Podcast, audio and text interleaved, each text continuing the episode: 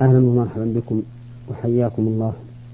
أولى رسائل هذه الحلقة وصلت من المستمع من العراق. يقول في رسالته سمعت حديثا عن رسول الله صلى الله عليه وسلم فيما معناه أنه أنه صلى الله عليه وسلم دخل على عائشة رضي الله عنها ووجدها قد وضعت سترا على الجدار وهو ما يسمى بالستائر في عصرنا الحالي. فقال لها نحن قوم لم نؤمر بتغطية الحوائط أو الجدران أو الجدار. فهل يفهم من هذا الحديث الشريف أنه يجب أن تكون آه، مثل هذه الستائر على قدر فتحة النافذة أم يجوز أن تكون بعرض الحائط التي توجد بها النافذة أي أن تكون آه، الستائر على جانبي النافذة؟ أفيدونا بارك الله فيكم. الحمد لله رب العالمين وأصلي وأسلم على نبينا محمد وعلى آله وأصحابه أجمعين. الحديث الذي أشار إليه السائل في صحيح مسلم أن النبي صلى الله عليه وسلم رأى هذا الستر على الباب فظهر ذلك في وجهه ثم قال صلى الله عليه وسلم إن الله لم يأمرنا أن نكسو الحجارة والطين. ثم هتكه أي قطعه ففي هذا الحديث دليل على أنه لا ينبغي للإنسان أن تصل به الحال إلى أن يكسو جدران بيته بهذه الأكسية التي كرهها النبي صلى الله عليه وسلم وبان ذلك في وجهه وأخبر أن الله لم يأمرنا بذلك. وأما الستائر التي توضع الآن فإن كانت لغرض صحيح سوى الستر كما لو أراد الإنسان بها أن يستر وجه النافذة عن الشمس أو نحو ذلك فإن هذا لا بأس به. لأن لأنه ليس كسوة الحجارة والطين ولكنه للتوقي من أذى يترقبه أو لمصلحة يرجوها بهذه الكسوة. فأما مجرد الزينة أي مجرد تزيين الجدار بهذه الكسوة فإن هذا داخل في الحديث. ولا ينبغي أن نفعله. نعم. بارك الله فيكم. هذا مستمع من آه السودان عوض الله آه مقيم بجدة يقول في رسالته آه، هل يجوز تناول الطعام مع تارك الصلاة؟ والأفضل أن يكون الجواب بالتفصيل. تارك الصلاة كما قدمنا مرارا. اختلف العلماء في حكمه. فمنهم من قال إنه فاسق ويقتل حدا. ومنهم من قال إنه كافر كفرا مخرجا عن الملة. يستتاب فإن تاب وإلا قتل. وهذا القول هو الراجح الذي تدل عليه نصوص الكتاب والسنة والآثار الواردة عن الصحابة. وقد بينا هذه الأدلة في حلقات سابقة.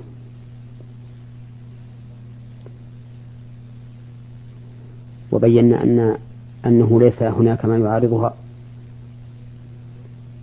وأن الأحاديث التي استدل بها من يقول بأن تارك الصلاة ليس بكافر لا تخلو من إحدى حالات أربع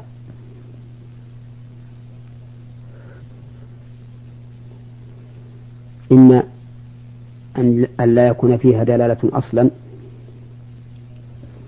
وإما أن تكون مقيدة بقيد لا يمكن معه ترك الصلاة وإما أن تكون واردة في حال يعذر فيها الإنسان بترك الصلاة لكون العلم قد اندرس وإما أن تكون عامة ونصوص كفر تارك الصلاة خاصة. والمعلوم عند أهل العلم أن العام يخصص بالخاص. فتكون هذه الأدلة العامة شاملة لما لمن سوى تارك الصلاة. وإذا كان تارك الصلاة مرتدا كافرا فإنه لا يجوز لا يجوز لأحد أن يسكن معه بل يجب هجره. إلا أن يلاقيه الإنسان من أجل دعوته إلى الحق وإلى الإسلام فهذا شيء. ومجالسته والأنس به والاطمئنان إليه شيء آخر. وقد قال الله تعالى في القرآن الكريم لا تجد قوما يؤمنون بالله واليوم الآخر يوادون من حاد الله ورسوله ولو كانوا آباءهم أو أبناءهم أو إخوانهم أو عشيرتهم. أولئك كتب في قلوبهم الإيمان وأيدهم بروح منه ويدخلهم جنات تجري من تحتها الأنهار خالدين فيها رضي الله عنهم ورضوا عنه أولئك حزب الله ألا إن حزب الله هم المفلحون. فلا تجلس إلى تارك الصلاة ولا تسلم عليه ولا تطمئن تطمئن إليه. إلا إذا كنت تريد بذلك دعوته إلى الإسلام لعل الله تعالى يهديه على يدك. فإن من هدى الله إنسانا على يده فهو خير له من حمر النعم. نعم. آه بارك الله فيكم. آه رسالة من آه الجزائر من المستمع البوعشري الصحبي يقول في رسالته رجل قال لزوجته عندما اشتد بينهما الخصام اخرجي أو اذهبي أو إني بريء منك عند الغضب. ينوي بها الطلاق ثم عدل عن هذا ويقول بأن هذا عن جهل آه، ولم يعلم بأن فيه تحريم أو لغو ودائما يقول هذا مرارا ما حكم الشرع في هذا؟ بارك الله فيكم. قبل أن أجيب على سؤال السائل أحب أن أنبه على أنه ينبغي للسائل إذا وجه السؤال إلى عالم من العلماء أن يقيد مثل هذه الكلمة أعني قوله ما حكم الشرع؟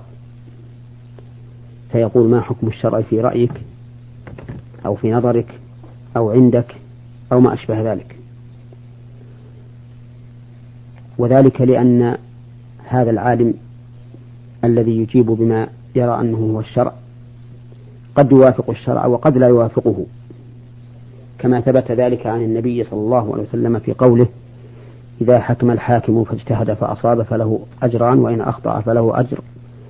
فإن هذا الحديث يدل على أن الإنسان المجتهد للوصول إلى حكم الله قد يصيب وقد يخطئ. فإذا أخطأ وهو قد قال في جوابه أو قد قيل له في السؤال الموجه إليه ما حكم الشرع؟ فمقتضى ذلك أن يكون الخطأ في الشرع فأرجو الانتباه لمثل هذا. وأما الجواب على سؤاله فإن هذا الرجل يقول إنه في حال الغضب والخصوم مع زوجته يقول لها أخرجي اذهبي وما أشبه ذلك من الكلمات يريد بها الطلاق. وهو إذا قال ذلك مريدا به الطلاق فإن الطلاق يقع. وذلك لأن الطلاق ليس له لفظ تعبدنا الشارع به بحيث لا نتجاوزه بل الطلاق هو فراق الزوجة وهو حاصل بأي لفظ كان إذا نواه الإنسان. وعليه فنقول إن الطلاق يقع عليه بهذه الكلمات إذا كان نوى به الطلاق إذا كان نوى بها الطلاق. لأنها كلمات تدل على الفراق وقد نواه وقد ثبت عن النبي صلى الله عليه وسلم أنه قال إنما الأعمال بالنيات وإنما لكل امرئ ما نوى. فهذه الكلمات تدل بلا شك على الفراق بنيته لأن اللفظ يحتمله. وقد قسم العلماء رحمهم الله ألفاظ الطلاق إلى قسمين. صريح وكناية. فالصريح ما لا يحتمل سوى الطلاق مثل أنت طالق أو قد طلقتك أو أنت مطلقة أو ما أشبه ذلك. والكناية ما يحتمل الطلاق وغيره وهذا لا يقع به الطلاق إلا إذا نواه لأنه لما كان محتملا للطلاق وغيره فإننا لا نلزمه بشيء يكون فيه الاحتمال إلا إذا نوى أحد المحتملين. فإذا نوى أحد المحتملين فله ما نوى للحديث الذي أشرنا إليه آنفا. بالمناسبة أود أن أحذر إخواني المسلمين من الغضب لأن الغضب له آثار سيئة يندم عليها الإنسان حين لا ينفع الندم. وقد ثبت في صحيح البخاري أن رجلا قال يا رسول الله أوصني قال لا تغضب. فردد مرارا قال لا تغضب. فإذا أحس الإنسان بالغضب فليستعذ بالله من الشيطان الرجيم. وإن كان قائما فليقعد وإن كان قاعدا فليضطجع. فإن اشتد به الغضب فليتوضأ. فإن ذلك مما يزيله. وكم من إنسان غضب فطلق زوجته أو غضب فضرب أولاده ضربا مبرحا أو غضب فأتلف شيئا من ماله فحصل بذلك الندم حين لا ينفعه الندم. فعلى الإنسان أن يكون مالكا بأعصابه قويا في إرادته وعزيمته. كما قال النبي صلى الله عليه وسلم ليس الشديد بالسرعة وإنما الشديد الذي يملك نفسه عند الغضب. نعم. أثابكم الله فضيلة الشيخ. آه رسالة وصلت من العراق آه محافظة نينوى من أحد من آه المستمع محمد نذير أحمد يقول في رسالته أرجو من فضيلة الشيخ توضيح كيفية صلاة المسافر حيث البعض يقول بأن صلاة المسافر تبدأ عند الشروع بالسفر آه، من البيت. أرجو توضيح هذا. بارك الله فيكم. صلاة المسافر الرباعية مقصورة إلى ركعتين كما في صحيح البخاري وغيره من حديث عائشة رضي الله عنها. قالت أول ما فرضت الصلاة ركعتين ثم هاجر النبي صلى الله عليه وسلم فزيد في صلاة الحضر وأقرت صلاة السفر. فالظهر والعصر والعشاء هذه الصلوات الثلاث رباعية تقصر في السفر إلى ركعتين. ولا يحل القصر ولا الترخص برخصه إلا إذا خرج الإنسان من قريته. أي من بلده. أما ما دام في بلده فإنه ليس بمسافر. لأن السفر لا يحصل إلا بتحققه دون العزم عليه. حتى لو ارتحل وركب فما دام في البلد فإنه لا يقصر الصلاة. وليعلم أن المسافر إذا تم بمن يتم الصلاة فإنه يجب عليه أن يتم ولا يحل له قصر حينئذ لأن صلاته ارتبطت بصلاة إمامه. وقد ثبت عن النبي صلى الله عليه وسلم أنه قال ما أدركتم فصلوا وما فاتكم فأتموا. فهذا الذي دخل مع إمام يصلي أربعا إن دخل معه في أول الصلاة سلم معه وإن دخل معه في أثناء الصلاة فإنه يصلي ما أدرك ويقضي ما فاته أي يتم على ما أدركه مع إمامه وسئل ابن عباس رضي الله عنهما عن هذه المسألة أن المسافر يصلي ركعتين فإذا كان مع الإمام يعني في الحضر. صلى أربعا فقال تلك هي السنة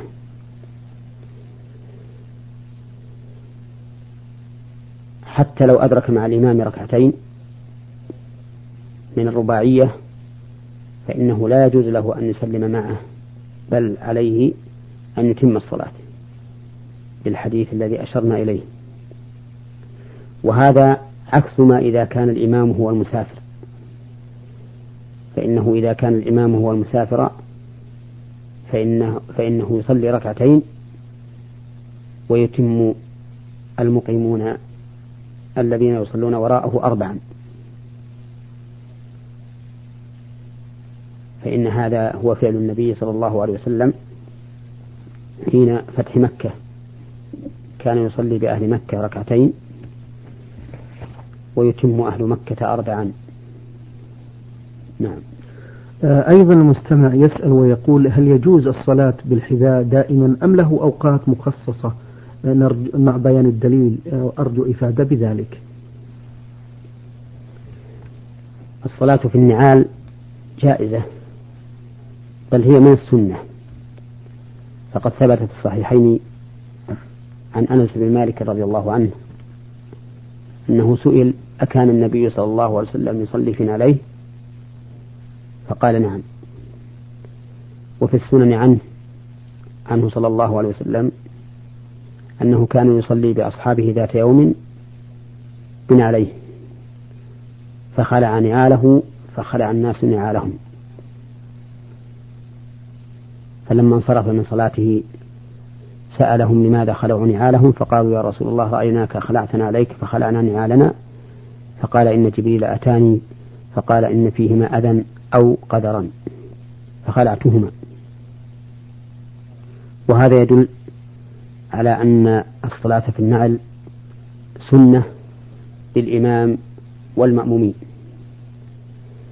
ولكن هذا إذا كان لابسا عليه أما إذا لم يكن لابسا عليه فإنه يصلي حافيا كما كان حافيا. فالإنسان لا ينبغي له إذا أراد أن يدخل المسجد أن يخلع عن عليه إلا إذا كان هناك سبب. يقتضي ذلك. واعلم أن السنة إذا ترتب عليها أذية فإن الأولى ترك هذه الأذية. فإذا كانت النعال نعالا قاسية من ذوات الجلود القاسية وأنت مأموم. وصار لصلاتك فيها أذى لمن يصلون إلى جنبك من الناس. فإن دفع الأذية أولى من فعل السنة. ويمكنك أن تأتي بالسنة إذا كنت تصلي وحدك إما في البيت أو في المسجد كتحية المسجد مثلا. وها هنا أمر يخطئ فيه كثير من الناس. يدخلون من الشارع إلى المسجد في نعالهم بدون أن ينظروا فيها. نعم. وهذا خلاف أمر النبي صلى الله عليه وسلم. فإن النبي صلى الله عليه وسلم أمر داخل المسجد أن ينظر في نعليه أولا. فإذا رأى فيهما أذى أو قدرا أزاله وإلا دخل وصلى فيهما. وإلا دخل وصلى بهما. نعم. أثابكم الله فضيلة الشيخ. رسالة وصلت إلى البرنامج من آه، المستمع آه، من جمهورية مصر العربية رجائي محمد عبد السلام مقيم في العراق. يقول في رسالته أنا أحد مستمعي برنامج نور, نور على الدرب وحريص على سماعه كل يوم لما أجد فيه من كل فوائد تنفعنا في الدين والدنيا. وأتمنى لبرنامجكم مزيدا من النجاح وأرجو من أصحاب الفضيلة أن يردوا على أسئلتي. سؤاله الأول يقول ما حكم الشرع في نظركم في الحلف على المصحف؟ ما هو جزاء من حلف على المصحف ووقع يمينه؟ وما هي الكفارة؟ الحلف وهو اليمين والقسم لا يجوز إلا بالله تعالى أو صفة من صفاته إلا بالله أو صفة من صفاته. ونعني بالله الحلف بكل اسم من أسماء الله سبحانه وتعالى. لقول النبي صلى الله عليه وسلم من كان حالفا فليحلف بالله أو ليصمت. ولقوله من حلف بغير الله فقد كفر أو أشرك. فلا يجوز الحلف بالنبي ولا بالكعبة ولا بجبريل ولا بميكائيل ولا بمن دون النبي من الصالحين والأئمة وغيرهم. فمن فعل ذلك فليستغفر الله وليتب إليه ولا ولا يعد وإذا حلف بالله سبحانه وتعالى فإنه لا حاجة إلى أن يأتي بالمصحف فيحلف عليه. فالحلف على المصحف أمر لم يكن عند السلف الصالح. لم يكن في عهد النبي صلى الله عليه وسلم صلى الله عليه وسلم ولا في عهد الصحابة حتى بعد تدوين المصحف لم يكونوا يحلفون على المصحف. بل يحلف الإنسان بالله سبحانه وتعالى بدون أن يكون ذلك على المصحف. نعم. آه، أيضا من أسئلته يقول آه، ما حكم الإسلام في نظركم في لبس الرجل للذهب إن كان في حالة خطبة للمرأة؟ لبس الرجل الذهب محرم. كقول النبي صلى الله عليه وسلم في الذهب والحرير إنهما حلال لإناث أمته حرام على ذكورها. ورأى رجلا عليه خاتم من ذهب. فأخرجه النبي صلى الله عليه وسلم منه فأخرجه النبي صلى الله عليه وسلم من يده ورمى به. وقال يعمد أحدكم إلى جمرة من نار فيضعها في يده. فلما انصرف النبي صلى الله عليه وسلم قيل للرجل خذ خاتمك انتفع به فقال والله لا آخذ خاتما رماه رمى به النبي صلى الله عليه وسلم وتركه الرجل ترك خاتمه. فلا يحل للرجل أن يلبس خاتما من الذهب ولا إزرارا من الذهب ولا قلادة من الذهب سواء لبسه لبسا دائما أو لبسه لمناسبة خطبة امرأة أو لغير ذلك.